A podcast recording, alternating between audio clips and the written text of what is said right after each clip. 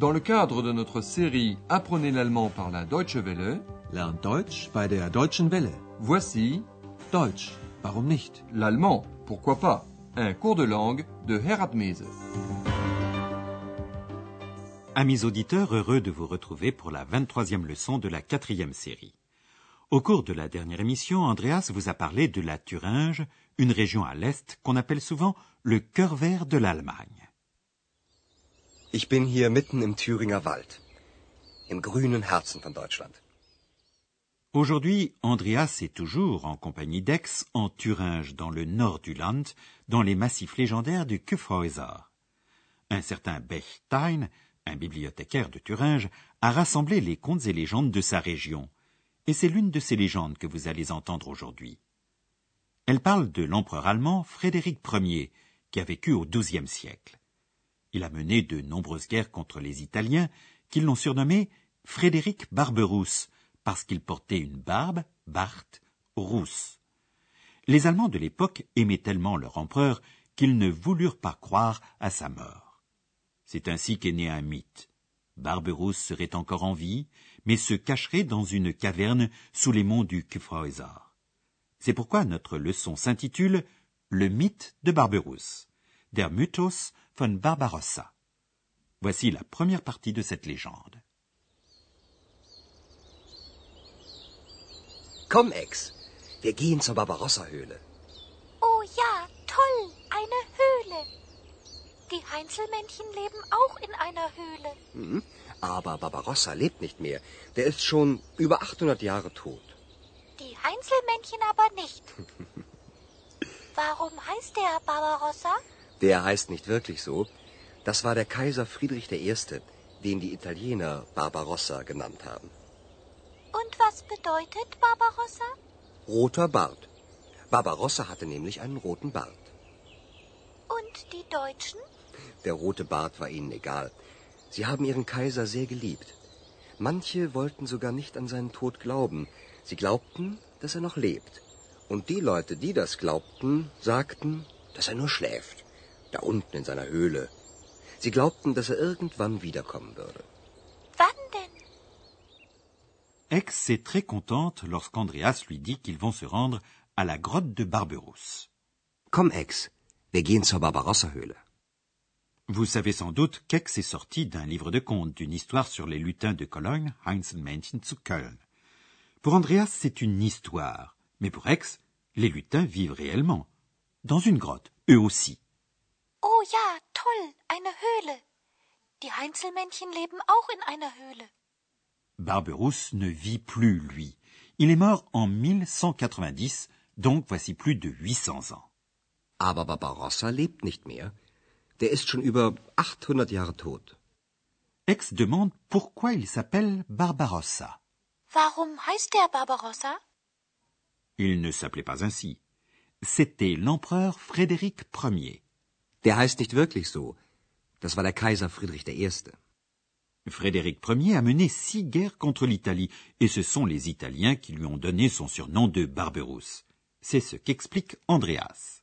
Das war der Kaiser Friedrich I., den die Italiener Barbarossa genannt haben. Aix veut savoir ce que signifie Barbarossa. C'est un mot italien qui signifie barbe rouge ou barbe rousse, roter Bart, car Frédéric Ier portait une barbe rousse. Und was bedeutet Barbarossa? Roter Bart. Barbarossa hatte nämlich einen roten Bart. Peu importait aux Allemands la couleur de sa barbe. Ils aimaient beaucoup leur empereur. Und die Deutschen? Der rote Bart war ihnen egal.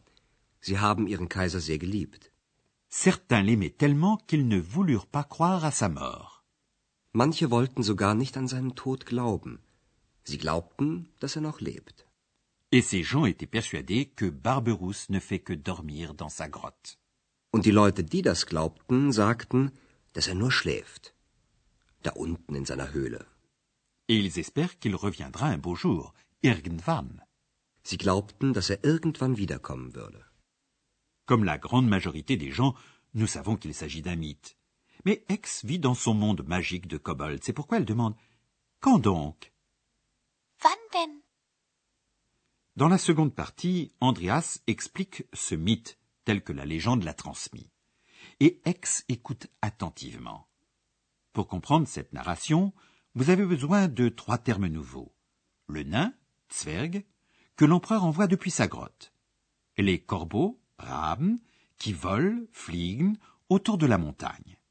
Écoutez bien le rôle que le nain et les corbeaux jouent dans cette légende. Kaiser Barbarossa starb sehr plötzlich. Aber niemand wollte glauben, dass wirklich tot war. Und so entstand ein Mythos, an den manche heute noch glauben. Tief unten in der Barbarossa-Höhle schläft der Kaiser noch immer. Sein roter Bart ist schon 2-mal den Tisch aus Stein gewachsen. Draußen fliegen Raben den Berg. Alle 100 Jahre einmal schickt der Kaiser einen Zwerg aus seiner Höhle. Soll nachsehen, ob die Raben immer noch den Berg fliegen. Und wenn der Zwerg zurückkehrt und sagt, dass die Raben immer noch den Berg fliegen, so schläft der Kaiser weitere 100 Jahre. Aber eines Tages wird Barbarossa, auf den man schon so lange gewartet hat, zurückkommen. Und alles wird wieder so sein wie früher. Andreas débute en disant que l'empereur Barberousse mourut très brusquement. Kaiser Barbarossa starb sehr plötzlich. Mais personne ne voulut croire à la mort du souverain tant aimé. Andreas explique, et c'est ainsi qu'est né un mythe auquel certains croient aujourd'hui encore. Aber niemand wollte glauben, dass wirklich tot war. Und so entstand ein Mythos, an den manche heute noch glauben. On s'imagina que l'empereur s'était retiré dans une grotte et qu'aujourd'hui encore, il y dort. Tief unten in der Barbarossa-Höhle schläft der Kaiser noch immer. On s'imagine aussi que sa barbe est déjà très longue. Andreas dit, sa barbe rousse a poussé et fait déjà 2 fois le tour de la table de pierre. Sein roter Bart ist schon 2-mal den Tisch aus Stein gewachsen. Et dehors, des corbeaux volent autour de la montagne. Draußen fliegen Raben den Berg. Ils ont une signification pour l'empereur. C'est pourquoi il envoie tous les 100 ans un nain hors de sa grotte. Alle 100 Jahre einmal schickt der Kaiser einen Zwerg aus seiner Höhle. Ce nain doit regarder si les corbeaux volent toujours autour de la montagne. Soll nachsehen, ob die Raben immer noch den Berg fliegen. Lorsque le nain revient et dit que les corbeaux volent toujours autour de la montagne, l'empereur se réendort pour 100 nouvelles années. Und wenn der Zwerg zurückkehrt und sagt, dass die Raben immer noch den Berg fliegen, so schläft der Kaiser weitere 100 Jahre. Un espoir subsiste. Mais un jour, Barberousse, qu'on a attendu depuis déjà si longtemps, reviendra, et tout sera de nouveau comme autrefois. Aber eines Tages wird Barbarossa, auf den man schon so lange gewartet hat, zurückkommen. Und alles wird wieder so sein wie früher. Une belle illusion, sans doute. Quant à nous, nous allons parler encore des propositions subordonnées relatives.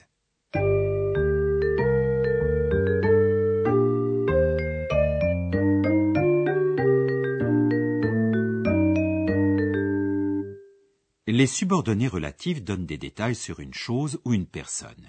2 propositions sont reliées entre elles par un pronom relatif. Voici d'abord un exemple de 2 phrases séparées, donc sans pronom relatif. Das war Kaiser Friedrich I. Die Italiener haben den Kaiser Barbarossa genannt. Dans la proposition relative, on va expliquer le nom de l'empereur Kaiser. Comme le verbe de la proposition relative est transitif et réclame un accusatif, den Kaiser, le pronom relatif qui remplace le nom doit être lui aussi à l'accusatif. Comme Kaiser est un masculin singulier, le pronom relatif masculin singulier accusatif est den. Écoutez bien cette proposition relative.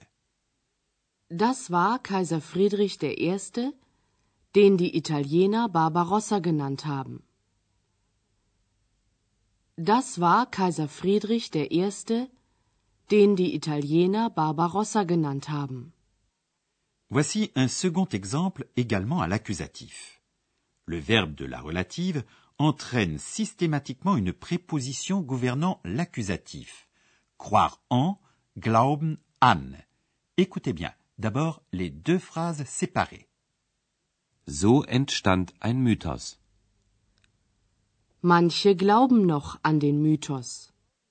Et maintenant les deux phrases n'en forment plus qu'une grâce à la subordonnée relative. La préposition gouvernée par le verbe se trouve devant le pronom relatif. So entstand ein Mythos, an den manche noch glauben. So entstand ein Mythos, an den manche noch glauben.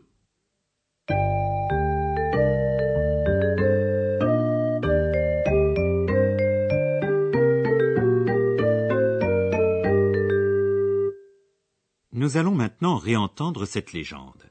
Installez-vous confortablement et écoutez attentivement.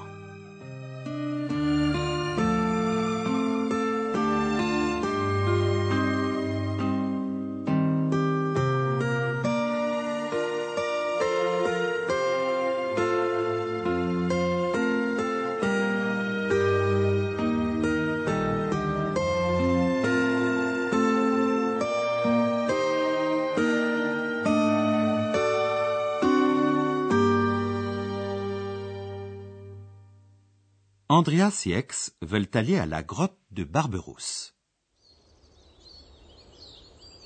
Komm, Ex, wir gehen zur Barbarossa-Höhle.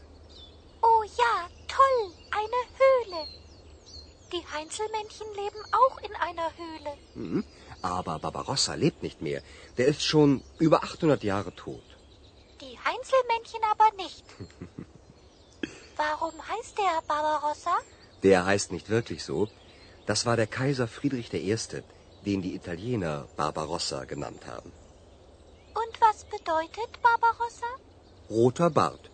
Barbarossa hatte nämlich einen roten Bart. Und die Deutschen? Der rote Bart war ihnen egal. Sie haben ihren Kaiser sehr geliebt. Manche wollten sogar nicht an seinen Tod glauben. Sie glaubten, dass er noch lebt.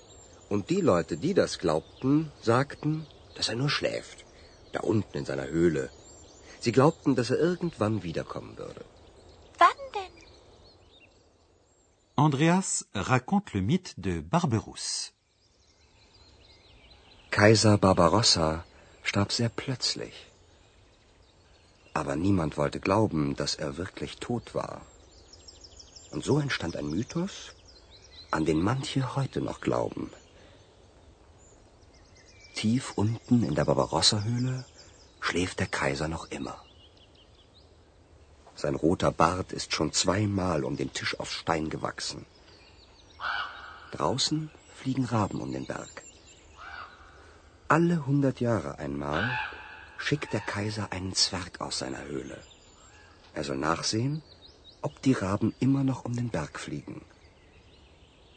Und wenn der Zwerg zurückkehrt und sagt, dass die Raben immer noch um den Berg fliegen, so schläft der Kaiser weitere 100 Jahre. Aber eines Tages wird Barbarossa, auf den man schon so lange gewartet hat, zurückkommen. Und alles wird wieder so sein wie früher. Voilà, c'est fini pour aujourd'hui. Dans notre prochaine émission, nous resterons en Thuringe pour visiter la Wartburg. Alors, à bientôt et auf Wiederhören. C'était Deutsch, warum nicht? L'allemand, pourquoi pas? Une production de la Deutsche Welle et de l'Institut Goethe de Munich.